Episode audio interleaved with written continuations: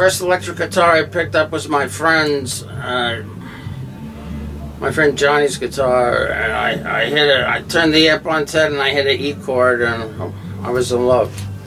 From that point on, I knew that was it for me. I was thirteen years old. Never took a guitar lesson, and became one of the most famous and influential rock guitarists in the world. What are you gonna do? Influences, everybody knows them. Jimi Hendrix, The Cream, Led Zeppelin, big influence, Jeff Beck. You know, the whole English invasion was a big influence on me. It changed my life.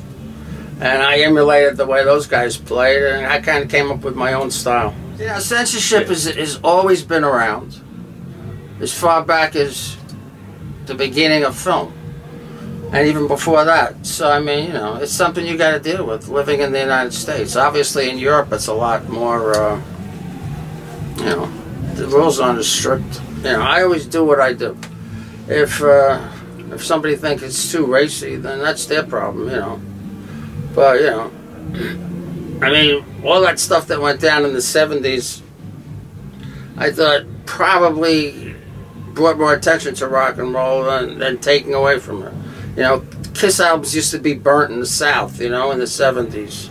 You know, there were Bible people outside burning Kiss albums because they said Kiss stood for Knights in Satan Service. I mean, you know, it's it's all up to interpretation, but, you know, it, it made us a bigger band. Kids have come up to me and said, man, when I was young, my parents wouldn't allow me to go to a Kiss concert, so I had to sneak, you know?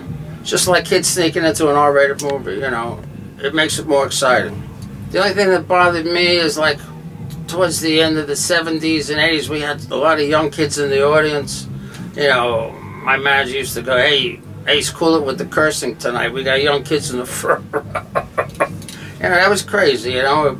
We started off with a, a much harder edge, and, you know, we had to soften it, you know, and, you know, we were selling dolls and stuff. It kind of got out of control. I departed from the group a few years later. I had to, I gotta be me.